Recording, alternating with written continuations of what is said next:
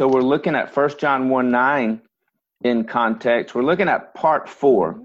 We've already had three studies, and this is our fourth study on 1 John 1 9 in context. So today we're looking at purified from all sin. And it comes out of 1 John 1 5 through 7. Um, and this is the message we've heard from him. That's the apostles, what they heard from Jesus and announced to you. And here's the message that he and the other apostles heard from Jesus that God is light, and in him there is no darkness at all. If we say we have fellowship with him, yet walk in the darkness, and we've, we've, we've, we've learned that that's the false teachers or, or anybody saying, hey, I know God, have fellowship and knowing God is synonymous. If if somebody says, I know God, yet they're denying that Jesus is the Christ, antichrist, they're denying the work of Jesus on the cross, anticross, then they're walking in the darkness. They they this in my understanding, this isn't believers who are claiming to be in fellowship with God and who are living in sin. It's believer, it's uh, it's false teachers claiming to be in fellowship with God, but who are denying that Jesus is the Christ and they're denying the work of Jesus on the cross. So John says, if anybody says they have fellowship with him yet walk in the darkness, that's antichrist, anti-cross, we lie and do not practice the truth. But if we walk in the light, believe in Jesus is the Christ, believe in the work of Jesus on the cross, as he is in the light, we have fellowship with one another, our shared belief system that Jesus is the Christ and the work of Jesus on the cross and the blood of Jesus uh, cleanses from all sin. All right. So there's two questions I want us to answer here. There's there's two questions I want us to answer. Question number 1 is how can an impure person be in a close relationship with God who is completely pure? That's the first question we're going to answer. The second question we're going to answer is Does a believer have to seek daily forgiveness and cleansing from sin through constant confession to maintain fellowship with God? All right, that's what I was taught. I was taught that as a believer, in order to me, in order for me to maintain fellowship with God or closeness with God, or or not to have sin disrupt my relationship with God or my my enjoyment of the relationship, and closeness, then I would have to have maintained fellowship with God through constant confession of sin. So, question number two is Does a believer have to seek daily forgiveness and cleansing from sin through constant confession to maintain fellowship with God? Or have we been forgiven and cleansed through the blood of Jesus one time for all time for all sin, and thus enjoy uninterrupted fellowship with God? So those are the two questions we want to answer in our study today.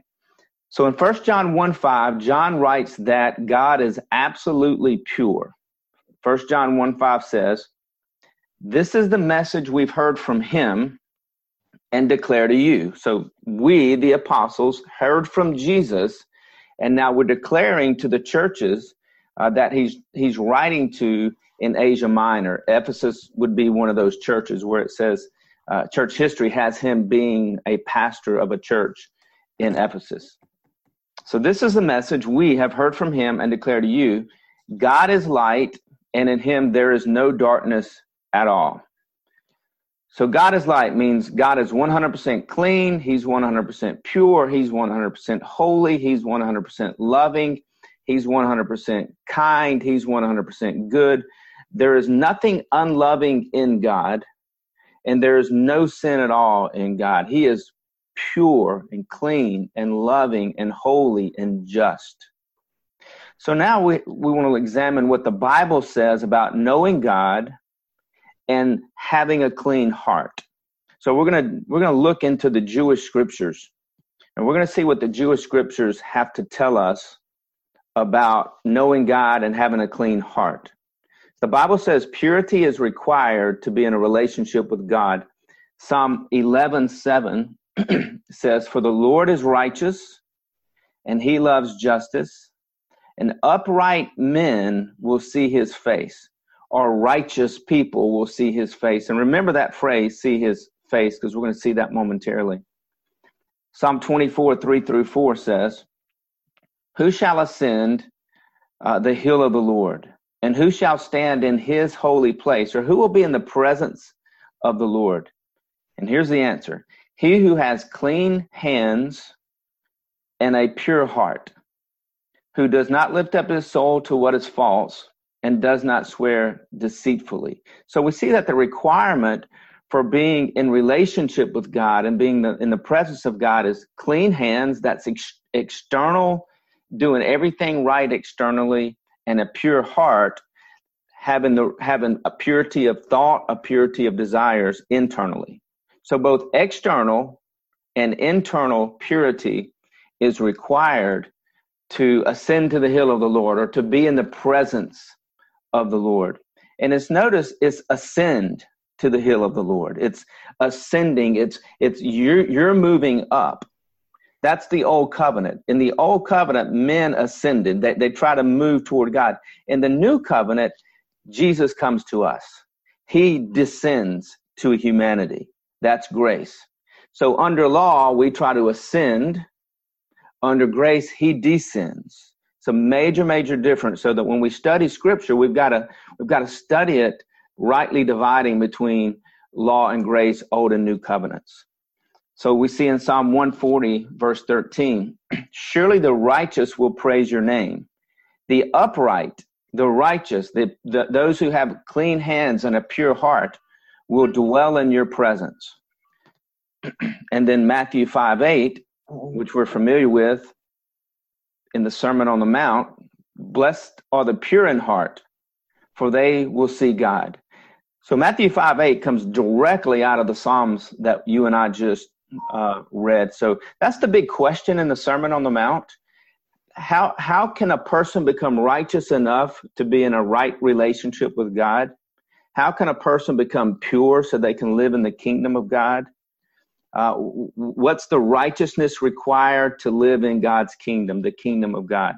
Jesus is addressing that entire issue and that question in the Sermon on the Mount. And he says, Our righteousness has to exceed that of the Pharisees, which was an external righteousness, to be in the kingdom. And then Jesus goes into the heart of this internal righteousness that's required that we all fall short of, because we all fall short of the glory of God. And, and it leaves us in need of grace. So, what does the Bible have to say about the condition of our hearts? As purity of heart is required in order to see God, in order to be in relationship with God, then what does the Bible say about the condition of our hearts? The Bible says our hearts are impure, therefore we cannot see God, know God, be in fellowship with God, or live in His presence. Proverbs 29 says, Who can say, I've kept my heart pure? and that I am cleansed from sin? And, and the answer to that obviously is nobody. No one can say, I've kept my heart pure. No one can say, I'm cleansed from sin except Jesus.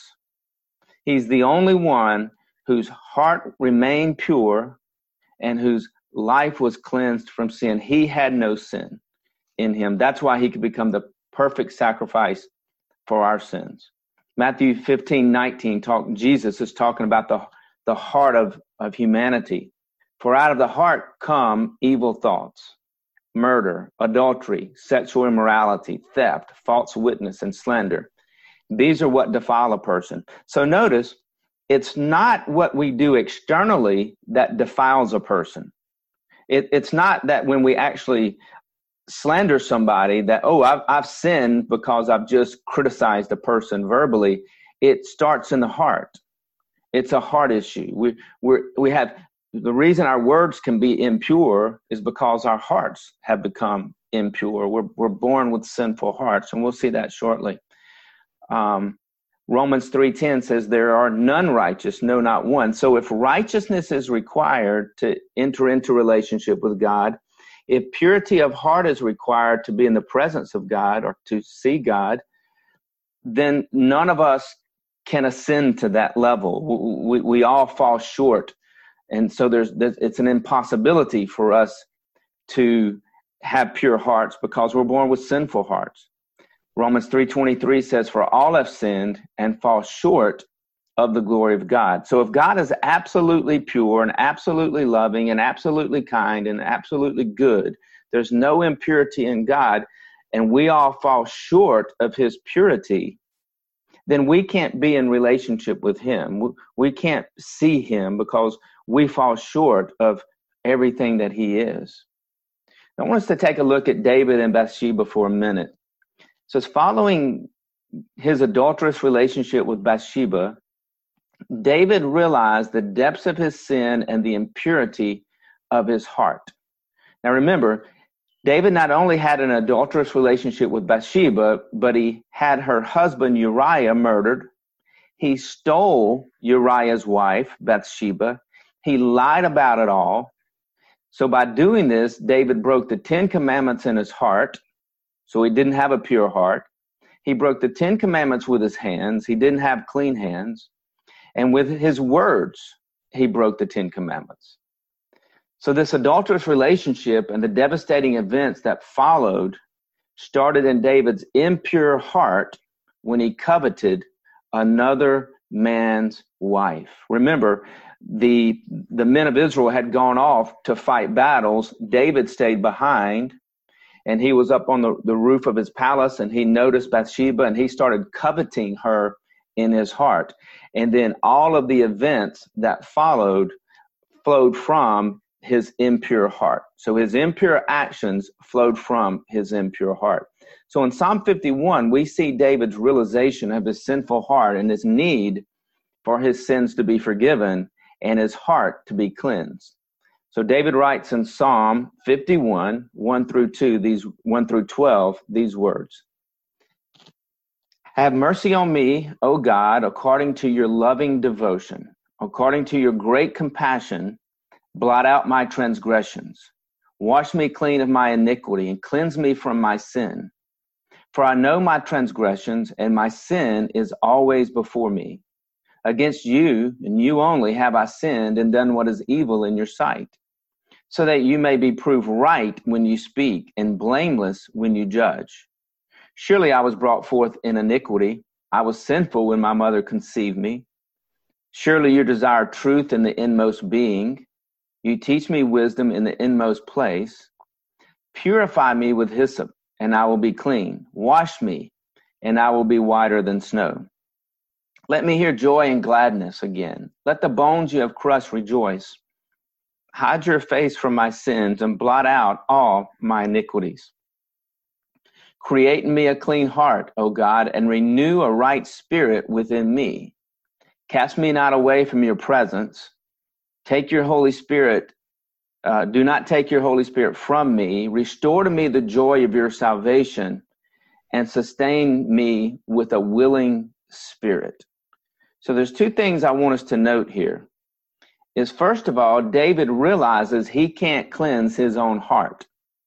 So he's seeking God's cleansing and he's seeking God's forgiveness, cleansing from sin and forgiveness of sin. And, and the same that is true of David is, is true of you and I. We can't cleanse our own hearts.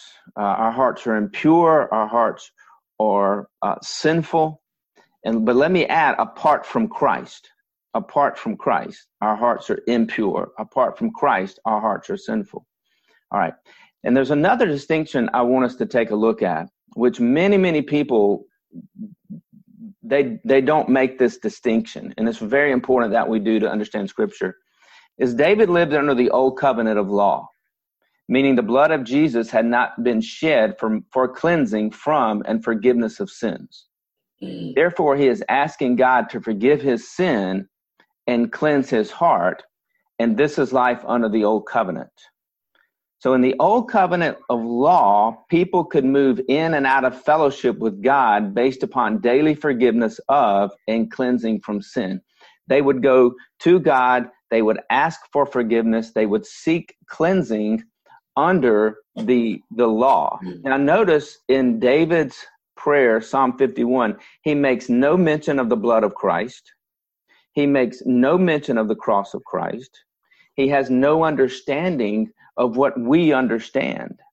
But what happens so often is is is so many Bible teachers will will take us to David's confession of sin and seeking of forgiveness and trying to use David as a model for us in our sin when if we go back into first John chapter 2 John says what do we so what do we do when we sin chapter 2 verse 1 John doesn't point people back to Psalm 51 John points people to the cross of Jesus, not the confession of David. Mm-hmm. And that's so important that we know that you and I aren't like David. David would have loved to have lived under the new covenant. David, we've got it so much better than David did. He lived under the old covenant. We live under the new covenant. So we don't want to model our relationship with God after David. We want to base our relationship with God on the cross of Jesus, not the confession of David. And it's really important to understand that. So, in the old covenant of law, people could move in and out of fellowship with God based upon daily forgiveness of and cleansing from sin. Forgiveness and cleansing were always mm. temporal and continual under the law of Moses. Seeking the forgiveness and cleansing from sin was a daily ritual for those under the law. And for me, it became a daily ritual. I was I wasn't under the Mosaic law, but I was under the law of those who were discipling me. And and their law was, hey, to, to maintain fellowship with God and stay forgiven and clean before God, you have to daily confess sin and experience and, and receive God's forgiveness and stay clean before God. I was I was I was basing my relationship with God on Psalm 51 rather than on the cross of Jesus. So people under the law could never rest in the finality of forgiveness and the permanency of purity before God. Thankfully, you and I do not live under the old covenant of law, where forgiveness and cleansing is a daily ritual. Instead, we live under the new covenant of grace, where forgiveness and cleansing is eternal. During the days of the old covenant, God promised in Jeremiah 31, 31 through 34, that a new covenant would come, which would bring eternal forgiveness and cleansing from sin. David didn't live under the new covenant. David was still under the old covenant. The new covenant was yet to had, had, had yet to come. But you and I, we live in the new covenant. We live in the finality of forgiveness and the permanency of purity before God because of the blood of Jesus.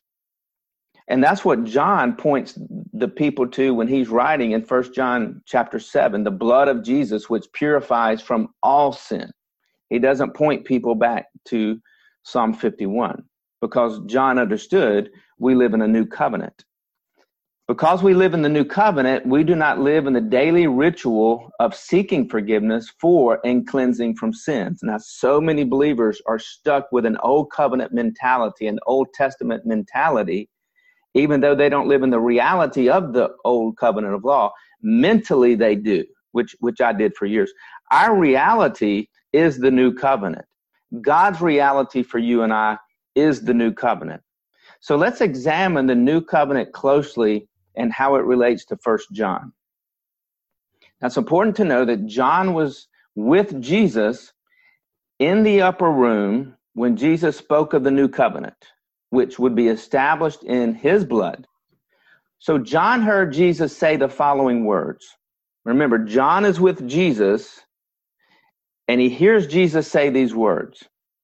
And Jesus took bread, gave thanks, and broke it, and gave it to them, saying, And here's what John heard Jesus say This is my body given for you. That's grace. I'm I'm descending. Uh, we're no we're no longer ascending. We're we're not ascending to God by trying to have a pure heart and clean hands. Can't be done. He's now descending to us. Paul talks about it in Philippians 2. He takes on humanity, he takes upon our sin, and he goes to the cross where he dies for us. So, this is my body given for you. Do this in remembrance of me. So, what are we remembering here? We're remembering that Jesus died for our sins. We're remembering that he took our unrighteousness and our impurity upon himself.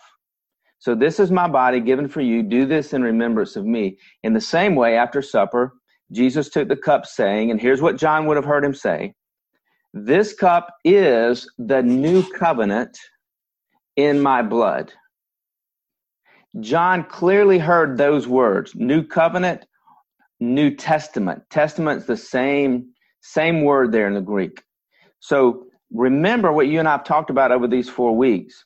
The New Testament is not a collection of books that start in in Matthew chapter 1 and goes through Revelation. That's that's not the New Testament. The New Testament is a new way of relating to God based upon the blood of Christ, where your heart has been made pure by the blood of Christ and your sins have been forgiven by the blood of Christ.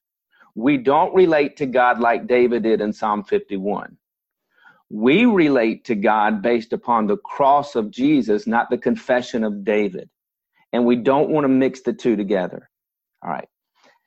So here's what Matthew says, which John again would have heard. While they were eating, Jesus took bread and spoke a blessing and broke it and gave it to the disciples, whom John was one, saying, Take and eat, this is my body.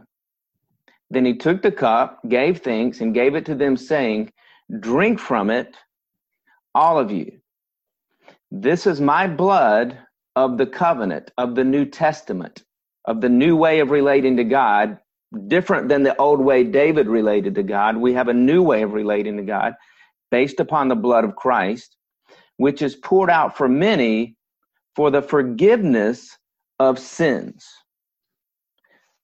So when he says take and eat and drink, he's saying, listen, your spiritual nourishment is to be the blood of Jesus, the cross of Jesus.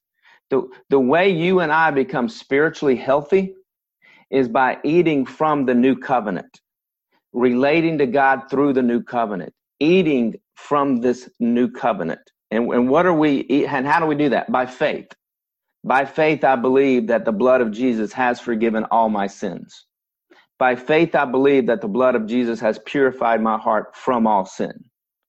And if you, when you and I begin living by faith in the New Testament, we will see a spiritual growth happen in our hearts that could have never been produced if we're using David as a model for how to deal with sin. Rather than using David as the model for dealing with sin, we're now using the blood of Christ as a model. Now, is confession good? Is it good to confess our sins to one another?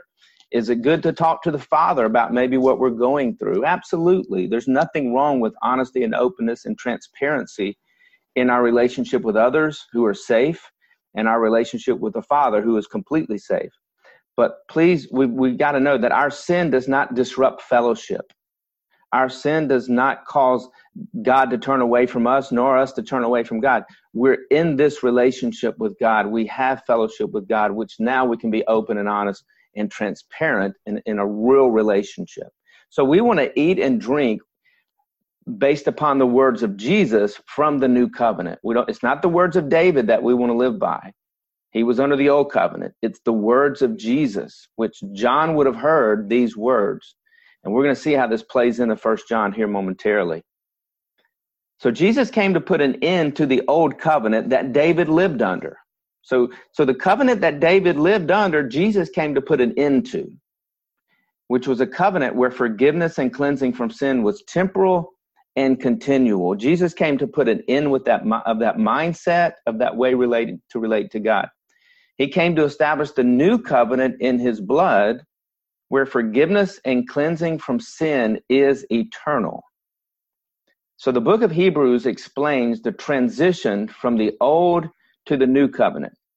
And the author of Hebrews 1 1 through 4 writes So the, the book of Hebrews was written to Hebrew people, is written to Jewish people who were still living under the law of Moses. They were still relating to God like David related to God in Psalm 51 they had not come to the new covenant. They weren't resting in the blood of Christ. They were depending upon rules and rituals and disciplines and um, requirements in order to be right with God. So, in order for their hearts to be clean and their sins to be forgiven. So here's what the author of Hebrews writes On many past occasions and in many different ways, God spoke to our fathers. Now he's talking about the the the the the, the fathers of, of, of the Jewish race, those who came before the current generation that the author of Hebrews is writing to. All the Jewish fathers who came before says God spoke to our fathers through the prophets. Now, Isaiah, um, Jeremiah, uh, Malachi. Uh, you can go back through Amos and Joel. He's referring to Jewish scriptures here that God spoke to our fathers through the prophets. But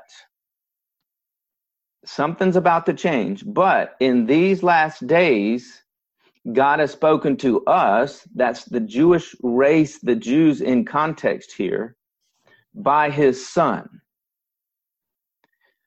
whom he appointed heir of all things and through whom he made the universe. The Son, so he's trying to lift up in the Jewish minds who are still under the law, he's trying to, to point them to Jesus.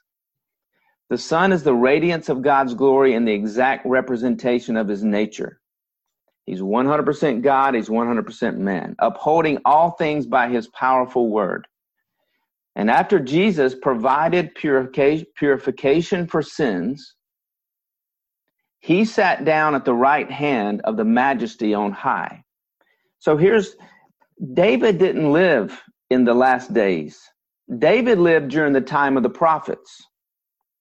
David lived during the time of the fathers. And David lived during the time of the past occasions and the many different ways. David didn't live during this, this time of the Son when he came and provided for purification of sins. So after Jesus provided for the purification of sins through his death, we don't want to miss this next point here. He sat down. Why did Jesus sit down? Because purification for sins was finished. Remember when Jesus was on the cross? It is finished.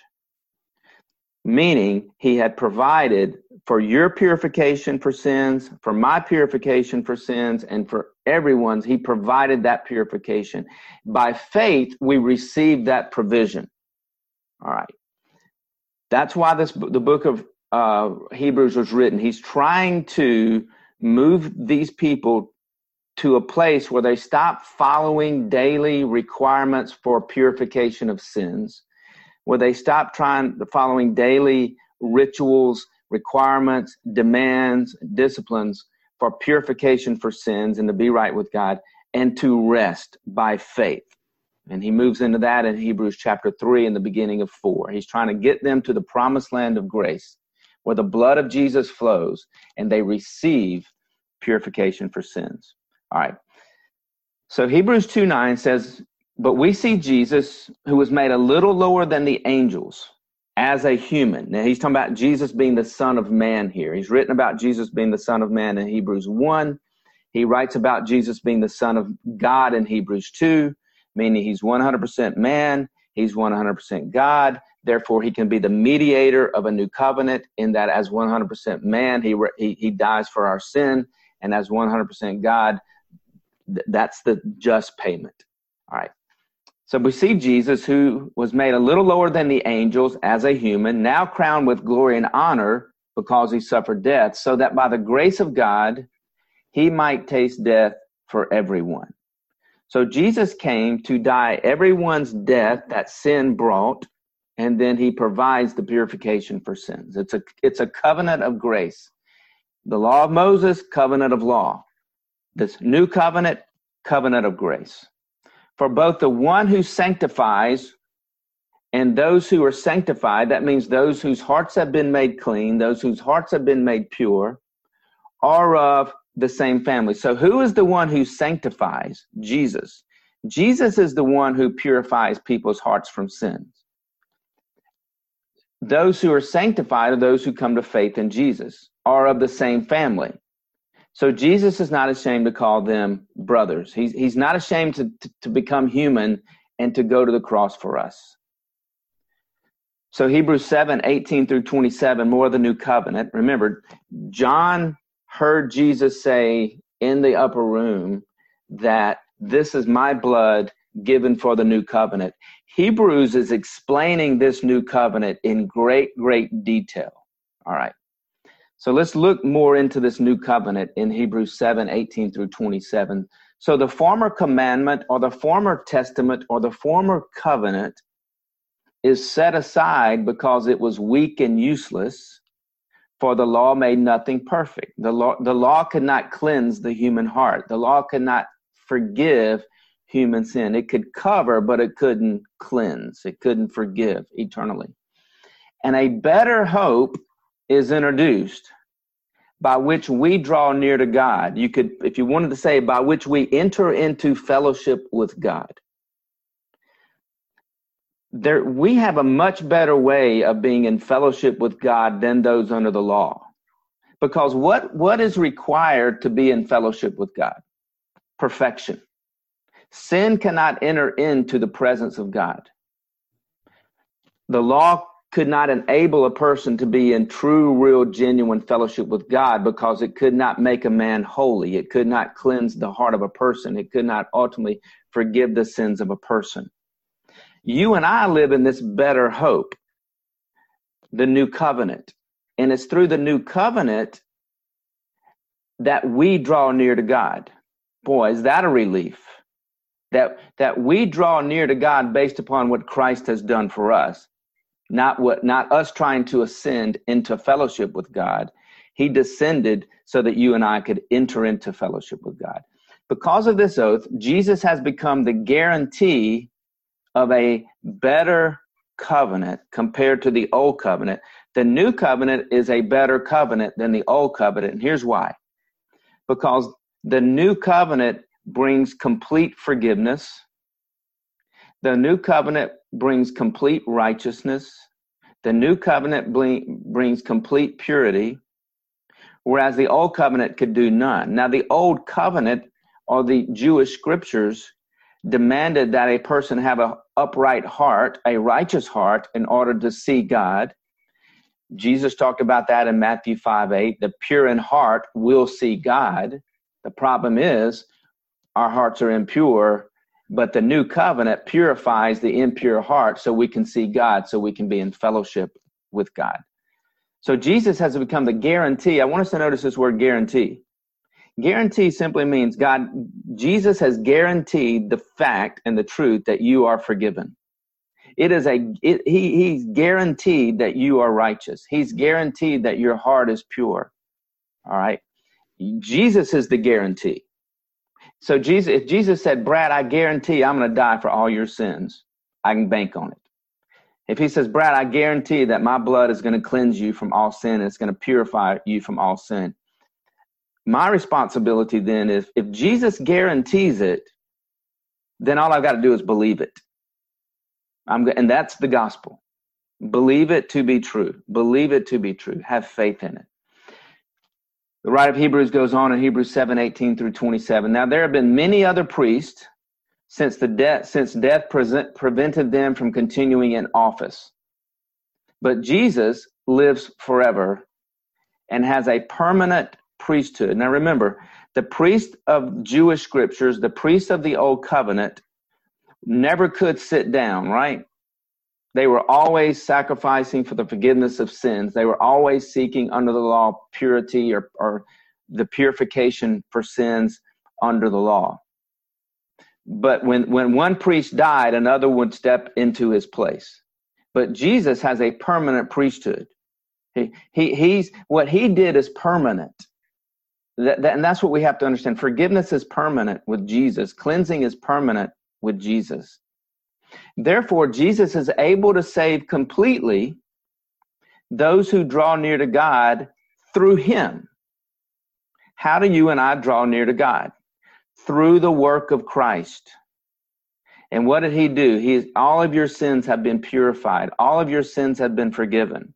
So you and I are in fellowship with God through the work of Christ on the cross.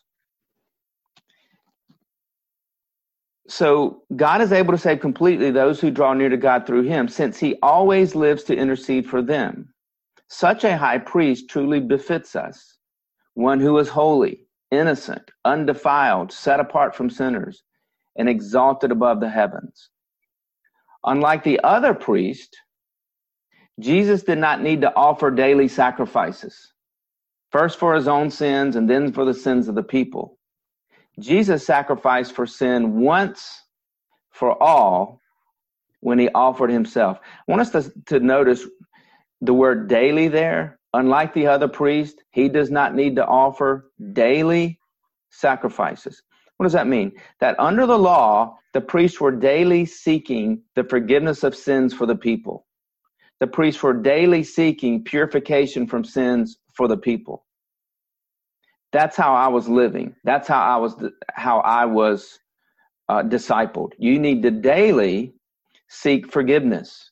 You need to daily seek purification. You need to daily seek cleansing because if you don't daily seek forgiveness and daily seek cleansing and daily seek purification, then you're out of fellowship with God, which is in direct contrast to the book of Hebrews notice this unlike the other high priest during the times of the law of Moses, Jesus does not need.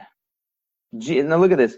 Jesus does not need to offer daily sacrifices,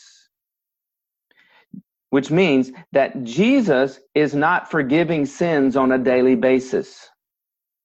Jesus is not providing for the purification of sins for, on a daily basis. Why? Because notice what it, what it says here. Jesus sacrificed for sin once for all when he offered himself, which means Jesus is not going to daily forgive my sins and daily purify for me for my sins because that, that was taken care of when he went to the cross one time for for all of us and by faith we rest in his work Look at Hebrews 8 6. Now, however, Jesus has received a much more excellent ministry than who? Than the priests. Because the work of the priest was never done. They were always seeking forgiveness for sins, they were always seeking purification from sins. But Jesus has an excellent ministry, and it's the ministry of the new covenant of grace. It's excellent. It's excellent because it secures eternal forgiveness and eternal purification. Whereas the old law, the old covenant, was a ritualistic, every single day seek forgiveness, every single day seek purification.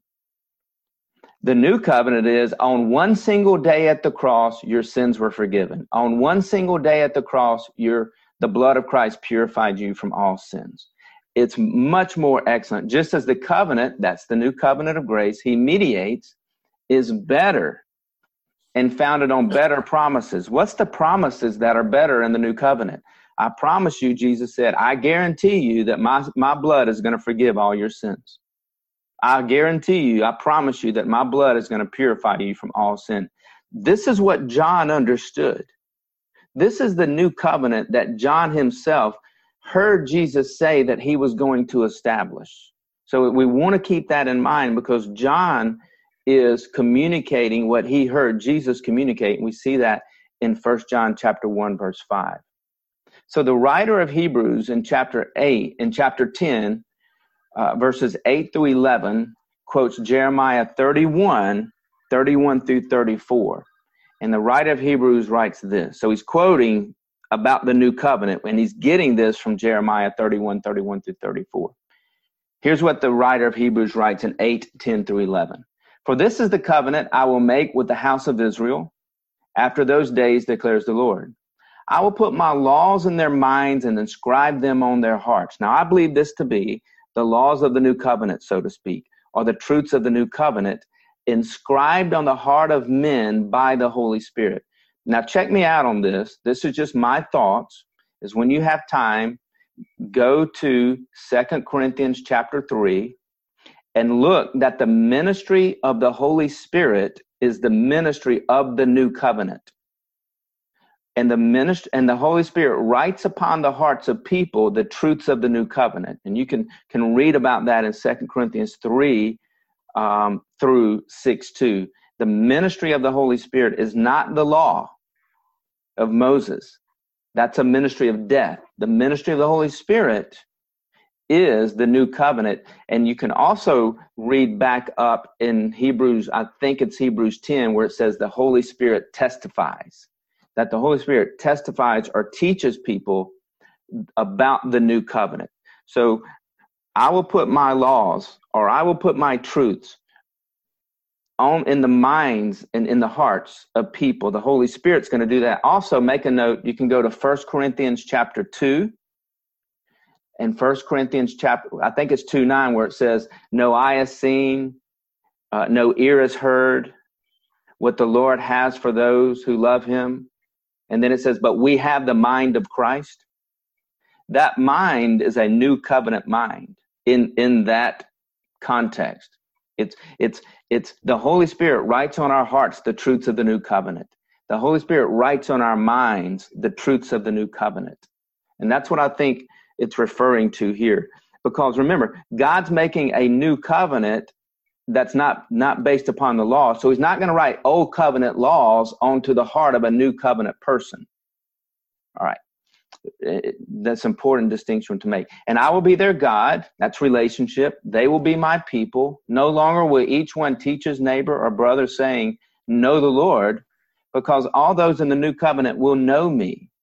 From the least of them to the greatest, the new covenant brings us into relationship with God. Now, here's the key for in order to enjoy this relationship, for I will forgive their iniquities and remember their sins no more. That's what God wants to write on the hearts of believers. And that's what's going on in Second Corinthians 3, all the way through 6 2. That God is not counting our sins against us. That's what the Holy Spirit wants to write upon our hearts. Because how can I enjoy my relationship with God if I think He's counting my sins against me? If he's keeping a record of my sins. Remember what the, the Bible says if God keeps a record of our sins, who can stand? Well, no one. But God's not keeping a record of our sins. Why not? Because the record was nailed to the cross. Colossians chapter 2, uh, verses 13 and 14. There is no record of sin anymore. It's been nailed to the cross. It's the, it's the beauty of the, that's why it's an excellent ministry. That's why it's a better ministry. That's why it's a guaranteed ministry, borrowing from the words of the writer of Hebrews. Look what Hebrews 8 12 says. By speaking of a new covenant, it's a covenant of grace in, in, con, in, in contrast to the covenant of law. God has made the first covenant obsolete. It's of no value anymore. The covenant that David lived under and that Psalm 51 is based upon is a covenant that is obsolete. So why do I want to point people back to a covenant that has no value, that is obsolete, that God himself has made obsolete? So look what it says. He, God, made the first covenant that he made obsolete. So if God made that covenant obsolete, I don't want to resurrect a, co- a covenant that he's made obsolete, no more value. And what is obsolete, remember, this was during the days of the, when the author was writing this, and aging will soon disappear. So this new covenant was in the process of replacing the old covenant. Now, it had in the mind of God already replaced it. The blood of Jesus replaced it. But this transition of the old covenant dying and being removed from the nation of Israel and the new covenant coming, there was it was in process because any anytime new management comes and takes over a business, there is a transition from the old to the new, from old management to new management, and, and that's that's the idea here. Um, but when Christ came as a high priest, this is Hebrews 9, 11 through 15. When Christ came as a high priest of the good things that have come, what are the good things that have come? Complete forgiveness, complete righteousness, purity of heart, that the blood of Jesus has purified our hearts. The excellent ministry have come. The guaranteed promises of the new covenant have come. But when Christ came as a high priest of the good things that have come, he went through the greater and more perfect tabernacle, that is not made by hands and is not of this creation. Now, that is in contrast to what we see in Exodus and what we see in Leviticus when the earthly tabernacle or the earthly temple was created. So, when the earthly temple or the earthly tabernacle was created, it had a place where animals were sacrificed at the altar. It had the holy place that when the when the priest brought the blood into the holy place, and then once a year he would enter into the most holy place uh, where the mercy seat was, and then the the Ten Commandments was in the Ark of the Covenant. The mercy seat was on top of the Ark of the Covenant. Beside the Ark of the Covenant was the Book of the Covenant, which was the Law of Moses. All right, which testified that the people were guilty. The Law of Moses was a continual test testifying that the people were guilty. Remember, the law of Moses is a ministry of death. So the law of Moses was written in the book of the covenant or the book of the law was placed in the most holy place right beside the ark of the covenant. So the blood of the animal was brought once a year into the most holy place and the blood was dripped upon the mercy seat. All right. The best you could get under the law of Moses was mercy.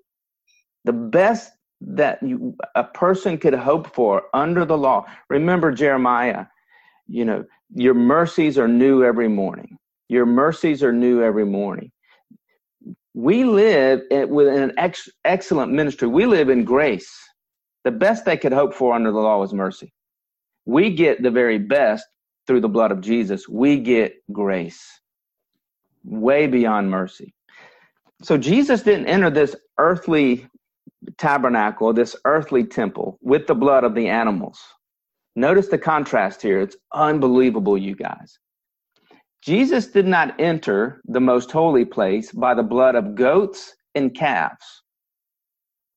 But Jesus entered the most holy place one time for all people by his own blood. That's amazing thus securing eternal redemption, eternal forgiveness of sins, eternal purification from sins. There's a huge, there's several contrasts going on here. One is the contrast of the priest having to go every single day into the holy place and once a year into the most holy place to seek temporal forgiveness and temporal purification until a person sinned again, then they would need to sacrifice another animal, get more forgiveness, get more purification. It was continual, it was a ritual, it was ongoing, it was never eternal. Why is the why is the new covenant an excellent ministry? Because it gets it secures eternal redemption. That means when you come to faith in Christ, you are forgiven eternally your heart is purified from all sin eternally. We, we, we don't go back every single day, oh, forgive me, forgive me, forgive me. I, if I do that, I'm, I'm living with an old covenant mentality, but the reality of God is the new covenant. For if the blood of bulls and goats and the ashes of a heifer sprinkled on those who are ceremonially unclean sanctify them so that their bodies are clean, the old covenant could not touch the heart cannot cleanse the heart. How much more will the blood of Christ? Remember what John heard. This is my blood given for the New Testament. This is my blood given for the new covenant. That's the words John heard that he would have communicated to the body which he was pastor.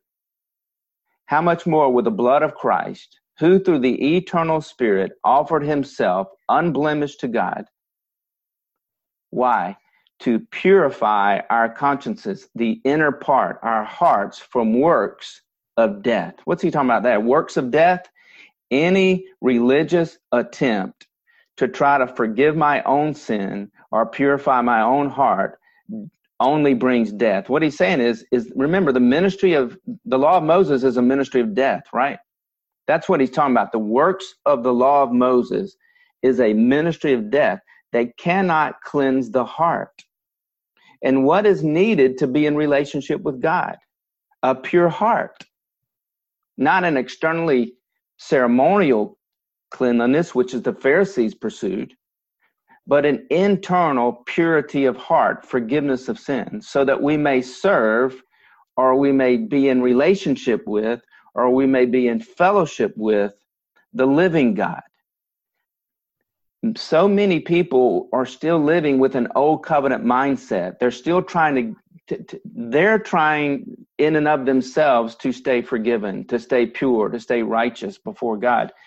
And, and it, it, it doesn't accomplish, they're dead. Something that's dead can't do anything. They're dead works. These works where I'm trying to stay forgiven, where I'm trying to stay in fellowship, where I'm trying, trying to stay pure, they're dead they, they don't accomplish every single day back prior to 1990 when I would ask God to forgive me, that was a dead work. When I was trying to stay in fellowship, that was a dead work. When I was trying to keep myself clean and pure, dead work. They only the blood of Christ forgives sin. Only the blood of Christ purifies from sin, and it's an eternal, internal, and eternal security. Hebrews 9, 24 through 26. For Christ did not enter a man made copy of the true sanctuary, which the priest entered into in Leviticus and Exodus. It was, a, it was the temple and the tabernacle of the old, in Jewish scriptures, under the old covenant, was a copy, a replica of the real sanctuary in heaven. That the real dwelling place of God is heaven, not the temple made by man, made by men so when Jesus had his blood and he sacrificed him for himself, or he sacrificed himself for our sins, with his blood, Jesus did not enter a man made copy of the true sanctuary, but he entered heaven itself, the very dwelling place of God. So when Jesus, with his blood, entered heaven itself, now the question is why? Why did Jesus take his blood into heaven? Here's why to appear on your behalf, to appear on my behalf. So Jesus took his blood into heaven itself, the very dwelling place of God, for you and for me. Nor did he enter heaven to offer himself again and again. Meaning, Jesus isn't in the business of forgiving sin every single day. Jesus is not in the business of purifying from sin every single day. He did it one day, and that was the day on the cross, and he's not going to do it anymore. There's no need for it because his work is finished, right? So when we talk about the finished work of Christ, this is what we're talking about. So God, did, Jesus did not enter heaven to offer himself again and again as the high priest enters the most holy place every year with blood that is not his own. Otherwise, if Jesus had to do it every single day as the high priest did, Christ would have to suffered repeatedly since the foundation of the world. If daily forgiveness was required for sin, here's what the author is saying Jesus would have to die every day. If daily purification was necessary for sin, Jesus' blood would have to be shed every day. So, what I was doing, I didn't know it, didn't understand scripture. I, quote, had been discipled, but I really hadn't been discipled because true discipleship, we're going to see momentarily, is discipling people in the new covenant. All right what I was asking Jesus to do was die for, hey, Jesus, you know, please forgive me. And I'm really what I was saying is, I need you to die for my sins again. I'm, your death on the cross was not, did not secure eternal redemption for me. Jesus, then will you step out of heaven, come back to earth, and will you die for my sins again? Because your first death wasn't complete. Now think about it. If, if, uh, think about all the believers who are asking Jesus to forgive them. God forgive me, God forgive me if he really had to answer that request and grant that request, he would have to step down again to earth and die again for the sins of people every single day. That's what he's saying here. Christ would have had to suffer repeatedly since the foundation of the world. Think about the repetition that goes on in believers' minds and hearts and lives. Repeatedly, God forgive me. God forgive me. Just the repetition God, forgive me. I'm sorry. Please forgive me. Cleanse me from my sin. I'm so sorry. The repetition, all right?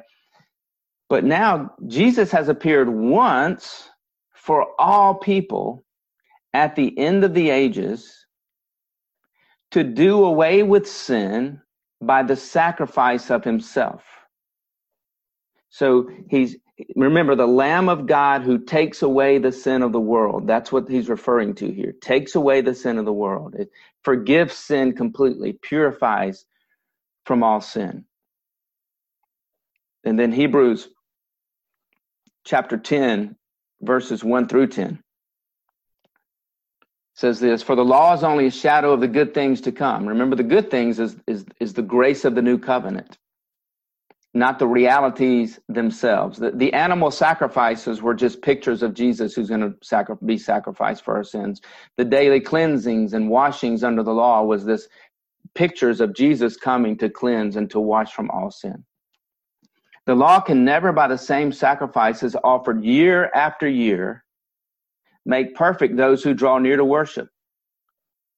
If the law could enable a person to draw near to God in fellowship, would not the offerings have ceased? Meaning, if the law was good enough, if, if, if daily, doing these daily repetitions and disciplines and demands was good enough, then why do I have to keep doing them? Is, is the thought. Why do I have to keep doing this over and over and over again? Because there's that in of itself says there's just something wrong with it. If I have to continually ask forgiveness, continually seek purification, it, it just, something's just not right there. It's a law-based mentality. If it could, would not the offerings have ceased? For the worshippers or those seeking to be in fellowship with God would have been cleansed once for all and would have no longer felt the guilt of their sins. Instead, those sacrifices are an annual reminder of sins. So every time I ask God to forgive me, I'm just reminding myself that I'm guilty, when in reality, I'm not guilty because the blood of Jesus paid our sins in full.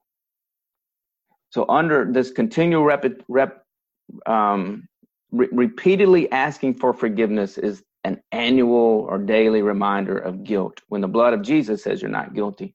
Instead, those sacrifices are an annual reminder of sins because it is impossible for the blood of bulls and goats to take away sins. Remember, Jesus took away the sins of the world. Therefore, when Christ came into the world, he said, Sacrifice and offering you did not desire, but a body you prepared for me. In burnt offerings and sin offerings, you took no delight. Every time an animal was sacrificed, it didn't bring any joy to the heart of God. It brought no joy when animals were sacrificed for to cover the sins of people. Then I said, Jesus saying to God the Father, Here I am. It is written about me in the scroll in Jewish scripture. I have come to do your will, O God. So, what was the will that Jesus came to do? It was to establish the new covenant, which would replace the old covenant. In the passage above, he says, Sacrifices and offerings, burnt offerings and sin offerings, you did not desire, nor did you delight in them, although the law required them. And then he adds, Here I am, that's Jesus speaking, here I am, Father, I have come to do your will. He takes away the first testament or the first covenant to establish the second testament or the second covenant. The first is a temporal covenant, the second is an eternal covenant. The first provides for temporal forgiveness, the second provides for eternal forgiveness. The first provides temporal purification of sin, the second provides eternal purification for sins. And by that will, or by that testament, or by that covenant, the new covenant of grace, notice this we have been sanctified through the sacrifice of the body of Jesus Christ once and for all. That's why I don't I don't believe the term um, progressive sanctification is a biblical term. Because we have been sanctified by the sanctification is we have been our our sins have been purified. We have been cleansed from all the impurities of sin it's a, we don't on an ongoing basis purify ourselves from sin. It, it's not progressive. It's it's eternal. It's it's permanent permanent purity internally. Or we couldn't be in relationship with god at all. One time for all. Isn't that beautiful y'all? Hebrews 10, 11 through 14. Every priest stands daily ministering. Look at the word daily. Every priest in, in Judaism prior to the new covenant, it was a daily seeking of forgiveness. It was a daily seeking of purification. Every priest, notice, stands daily. It was a continual work every single day, working to be forgiven, working to be pure from sins. Every priest stands daily ministering and offering time after time, day after day, year after year. You know how many believers have been living with this mentality? Day after day after day. God, forgive me. I don't want to be out of fellowship with you. Time after time, Lord, I know, I know I'm impure and unclean before you. And I want to follow what David said in Psalm 51. And I want to ask you to cleanse me with hyssop, hyssop and, and to wash me clean of all my sins. You know how many believers are doing that and how long they've been doing it? Years, years. Rather than coming to the new covenant. God, thank you so much that my sins have been cleansed by the blood of Jesus. Thank you so much that my sins have been forgiven by the blood of Jesus. So the new covenant is living in a place of appreciation for forgiveness and purification of sins rather than asking under the old covenant. And we're going to see that in just a moment as well. Every priest stands daily ministering and offering time after time the same sacrifices, which can never take away sins. But having offered one sacrifice, Jesus, having offered one, notice how many times this phrase keeps coming up in Hebrews one sacrifice for all sins for all time. That is a that is a phrase that continues to surface in Hebrews because he's trying to convince these people you are forgiven. You are pure. You are clean. Stop the daily repetition. Stop the time after time. Stop the day after day. Stop the year after year. Rest. And that's what he tells them to do in, in, in, in Hebrews 3 and 4. Rest in the new covenant. Well, what are we resting in? Resting that rest that your sins are forgiven. Rest that you've been purified from all sins. But when Jesus offered one sacrifice for sins for all time, he sat down at the right hand of God, waiting from waiting from that time onward until his enemies be made a footstool for his feet. And here we go again. For by one offering he has perfected for all time those who are sanctified. Remember what we read in the book of Psalms? What is required to be to, to, to be face to face with God? He who has an upright heart, he who has clean hands and a pure heart, those are the ones who can be in the presence of God. Would I rather go into the presence of God depending upon my, my own clean hands and my own ability to cleanse my heart? Or would I rather seek to be in the presence of God through the blood of Jesus? That's what he's asking the Hebrews. Would you rather seek to be in the right relationship with God through the law of Moses, or would you rather seek to be in relationship with God through the blood of Christ? And obviously, the answer is the blood of Christ. And that's what changed my life, y'all. Is God, I said, I am through seeking to be in right relationship with you and in fellowship with you by daily, by daily asking for forgiveness and daily seeking cleansing of sin. I'm going to rest in the one offering for my sins for all time and I'm pure and I'm clean and I'm holy before you. Even the unclean acts we do with our hands does not make our hearts unclean. We're, we're growing, we're maturing, we're, we're, we're, we've been sanctified or perfected forever. The, you, no wonder that the new covenant, um, the, the author of this book says, it's an excellent ministry. Look at the excellence of the work of Christ on the cross for us. Hebrews 10, 17 through 18.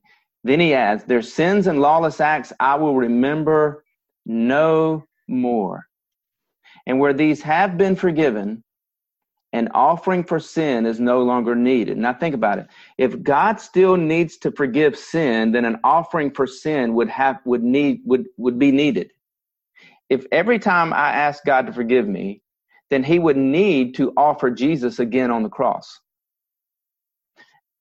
but our sins have been forgiven and an offering for sin is no longer needed. Why is an offering for sin no longer needed? Because remember the phrase we've read over and over again? He offered himself for all sin, for all people, for all time when he offered himself on the cross. Therefore, there's no longer any any offering needed. So we're going to see in a minute what we offer to God now is praise, is a thank you, appreciation. We're going to see that in just a minute. So, under the new covenant, we do not seek forgiveness and cleansing from sin. That's what David did, right, in Psalm 51. We're not under his covenant. Under the new covenant, we do not seek forgiveness of and cleansing from sin because forgiveness and cleansing has been secured for us through the shed blood of Jesus, eternal redemption.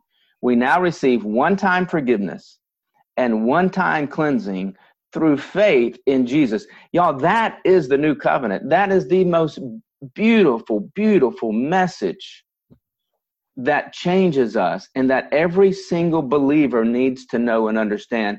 But sadly, that few believers do. So the message that every believer needs to know and understand is a message that very few believers know and understand. Look at Hebrews 10 20 through 22. Therefore, brothers, since we have confidence, what does knowing that you and I are eternally forgiven and eternally pure from sins do? It gives us confidence. Now, legalistic Bible teachers will say, oh, it's going to give them a freedom to go sin. They're just going to use this message to go sin more. Well, not according to Scripture. What it says is, is it actually gives people confidence to enter the most holy place by the blood of Jesus. You know what people aren't living with who think their sins cause them to be out of fellowship with God based upon a poor interpretation of 1 John 1 9? A believer is not living with confidence who think that their sins take them out of fellowship and in fellowship. I'm out when I sin, I'm in when I confess. That person has zero confidence. I didn't anyway. I, I know back in, in my time, I had no confidence. I, I, I didn't know if I was in or out. I wasn't, I had no assurance. What a miserable, miserable way to live. Therefore, brothers, since we have confidence to enter the most holy place, you know, when a baseball, when a, a, a batter takes the plate, who's gonna who's gonna probably get the get a hit? The one who steps to the plate with no confidence, or the one who steps to the plate with confidence? It's the one with confidence is going to be the most successful. So, how do you and I, quote, have a successful Christian life? Well, we need confidence. Where does our confidence come from? The blood of Jesus. Therefore, brothers, since we have confidence to enter the most holy place by the blood of Jesus, by the new and living way, this new covenant, this new and living way, rather than the dead works of the law, this new and living way opened up for us through the curtain of his body. Remember, the curtain that hung between the holy place and the most holy place has been torn down. A lot of times we'll say it's been torn in two. No, it's been torn down. And so we want to put a zipper in that. Actually, we want to re we want to reconstruct it. We want to hang it up. We want to say, boy, our sin is the curtain that keeps us from being in fellowship with God. So in what in what Jesus tore down, we're wanting to put back up, and we're wanting to put a zipper in it now. Okay, when I confess my sins, I can go into God's presence, and when I don't confess sin, I, I zip it up. I'm, I can not be in God's presence. See the craziness of what so many people have discipled us, have taught us. I mean, the the the silliness of it, the the religiosity of it, the, the it, it, it just it just waters down what Christ did on the cross. A new and living way opened up for us through the curtain of his body. And since we have a great high priest over the house of God, let us draw near with confidence and with a sincere heart in full assurance of faith. This sounds like a person who isn't living according to in out of in fellowship and out of fellowship. This is a person who who isn't living like most Christians are living and have been taught to live as believers. This is a person who is enjoying his relationship with God because of the work of Christ on the cross. This person now has confidence. And look at this word sincere heart. You know what that means? An honest, open, real, transparent relationship with the Father.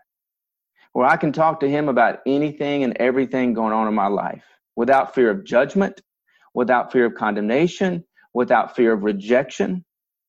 Just a real love based, grace laced relationship with the Father. Because of what Jesus has done. A sincere heart, an honest heart, an open heart, a real heart, in full assurance of faith, fully assured by faith in the finished work of Christ that I'm forgiven and I'm pure and I'm clean and I'm loved by the Father. Having our hearts sprinkled, and here's where this assurance comes from. Here's where this confidence comes from. Having our hearts, remember what was what was needed to be purified, the heart, having our hearts sprinkled with what? The blood of Christ to cleanse us from a guilty conscience. You know what David was living with in Psalm 51? A guilty conscience. And you know what we do when we when we move people back to Psalm 51? We're we're moving them back under the law to try to get their guilty conscience removed by this confession.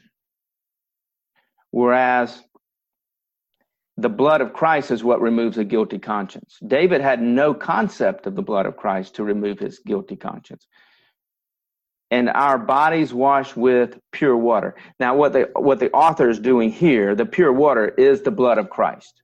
It's the blood of Christ. That that's the pure water. They were going back to the to the um, daily washings, the daily baptisms you'll see in the book of Hebrews, or the daily washings, um, seeking to have themselves cleansed.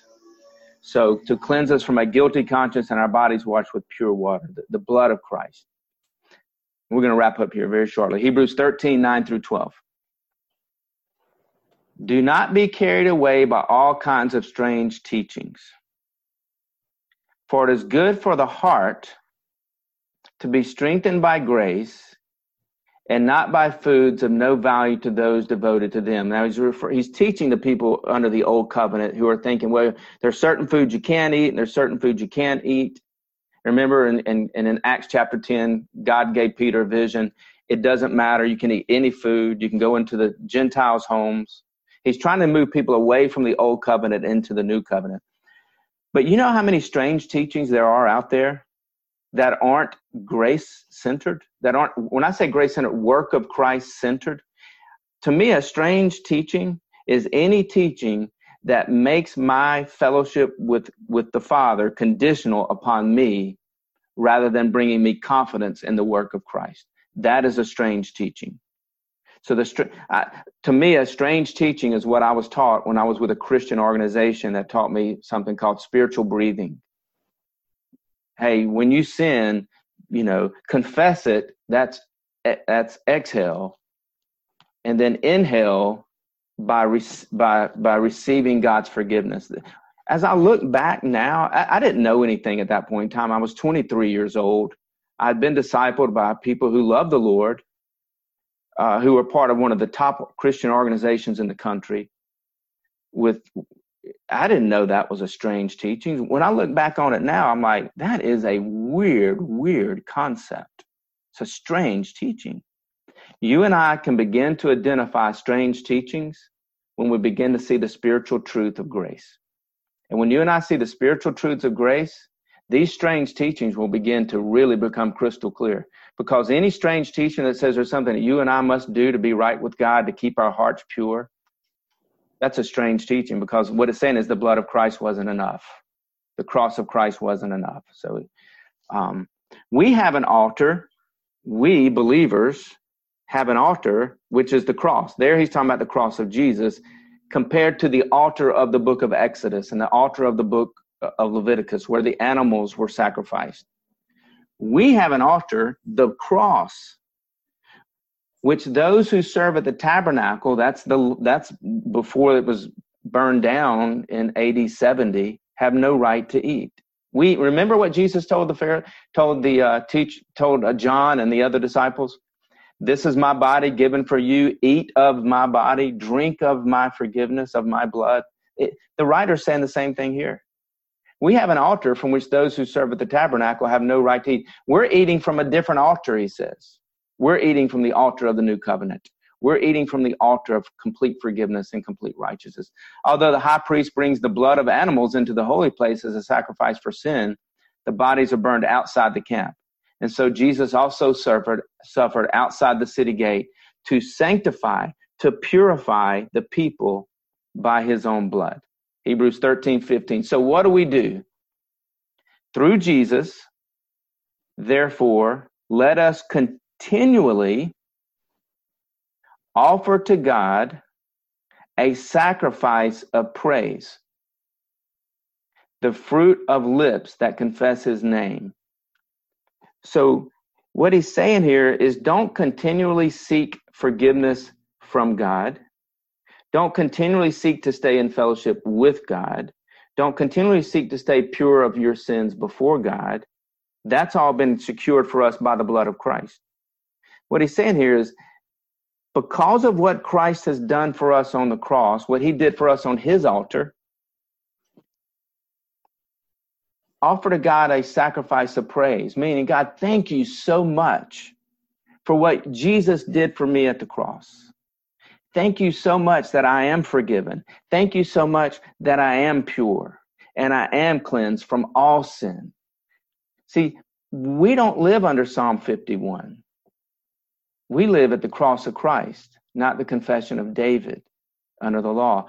And so this is one of the truths that radically transformed my life when I started living based upon Hebrews 13, 15. I, I said, God, I will never ever ask you to forgive me for another sin. I will never ever try to seek to stay in fellowship with you by seeking purification from sin through confession, as David did in Psalm 51. I'm going to live according to the blood of Christ and the work of Christ and the cross of Christ. And therefore, I'm going to continually live in appreciation for what you did for me at the cross, thanking you that I'm forgiven and thank you that I am right before you. Now, real quick, Matthew 28 18 through 20 is where we get the Great Commission from. Most believers are extremely, extremely familiar with the Great Commission. But I want us to understand the Great Commission within context. And I want us to see it not as a concept, but as something that really has content to it. Because most of the time when, when the Great Commission, these verses are taught, it's taught more of in a concept, the concept of discipleship. But we miss the content. So Matthew 28, 18 through 20. And Jesus came and said to them, All authority in heaven, that's his disciples, in heaven and on earth has been given to me. Go therefore throughout the earth and make disciples of all nations, baptizing them in the name of the Father and of the Son and the Holy Spirit. And that's the name Jesus, right? Because we see that being carried out in the book of Acts teaching them. So a disciple is a learner, right? A disciple is a learner.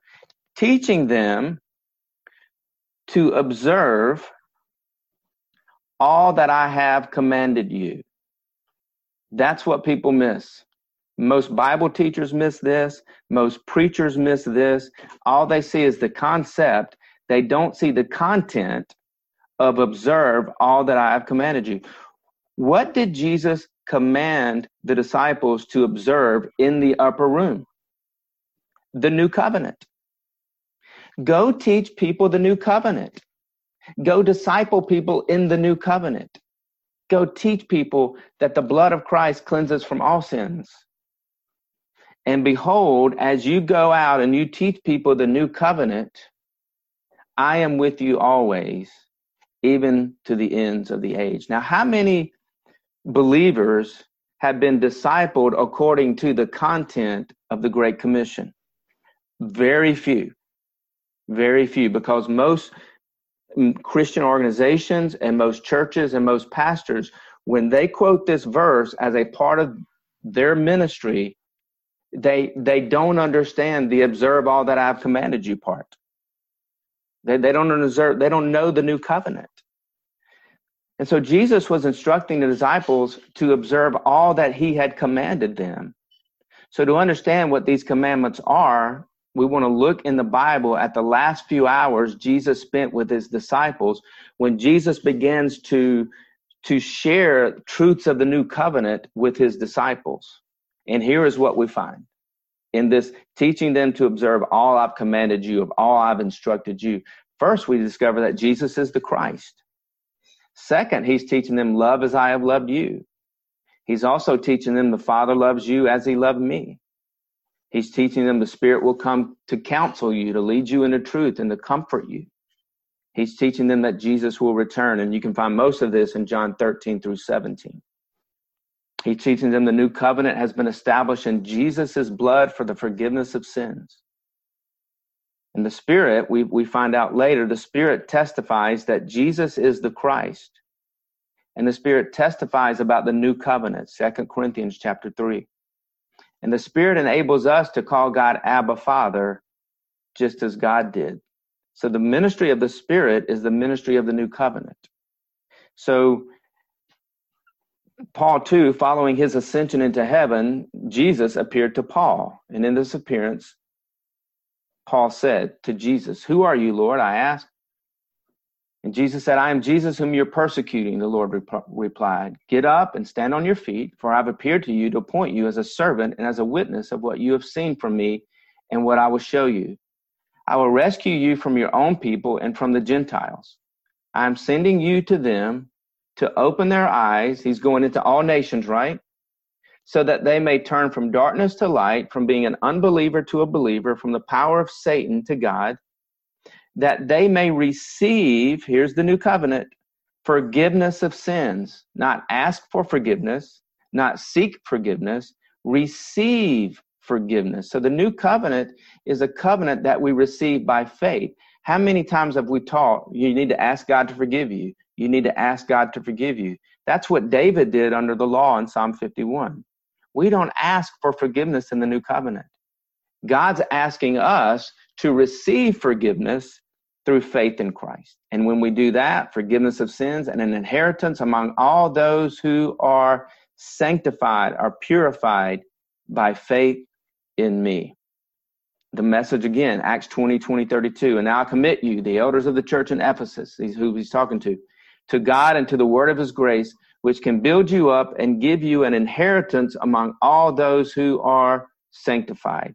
The word of grace brings people to the place where they can see by faith they're sanctified through the blood of Christ.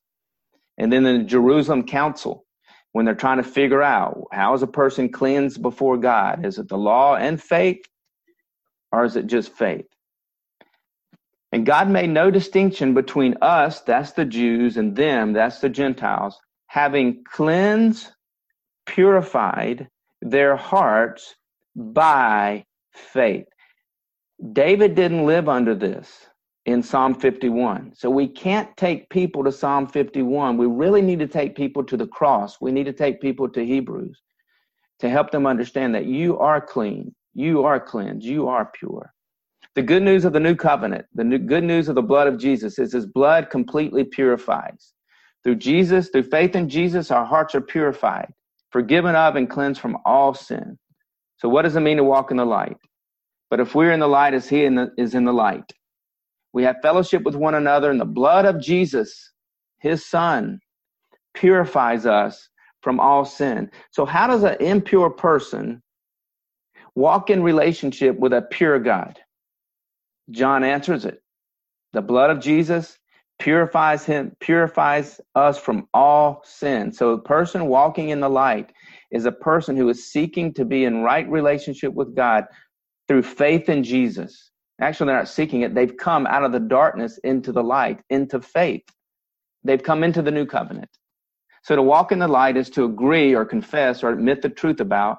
So agree with God about the sinful, sinful condition of our hearts and then place our faith in Jesus for forgiveness and cleansing. It is coming into the light of the new covenant of grace, where we rest in the finality of forgiveness and permanency of cleansing or purification, and have confidence in our relationship with God.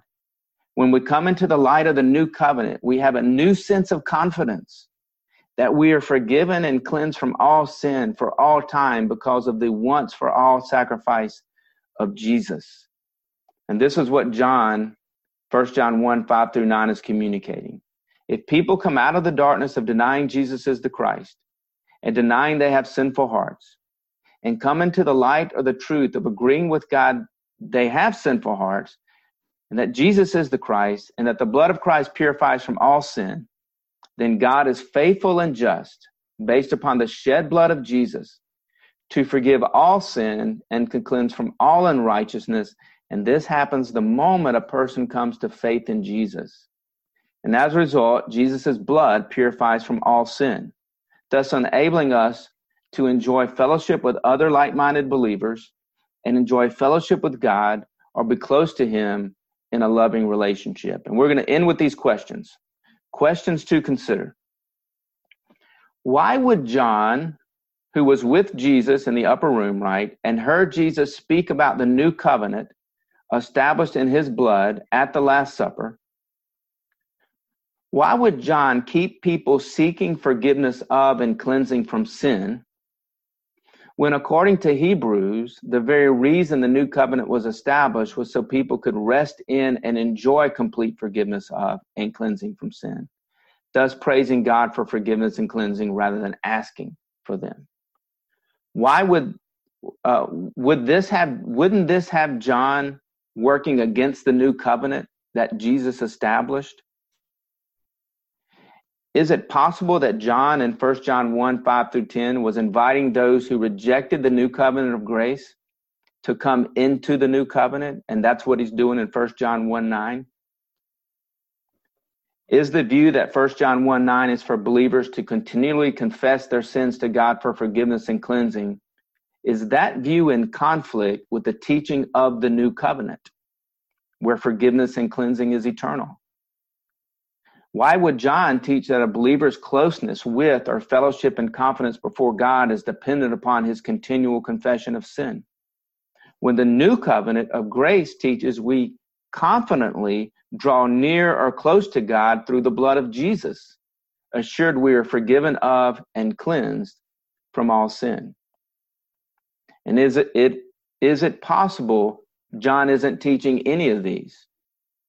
But the interpretations of some Bible teachers are inaccurate about what they say John is actually teaching. And those are just some thoughts for you to consider. You know, I'm not asking anybody to adopt my view of of the Bible or my view of Hebrews or my my view of First John. Um, these are just some things to consider and to think about and to go back and and and just study uh, for yourself.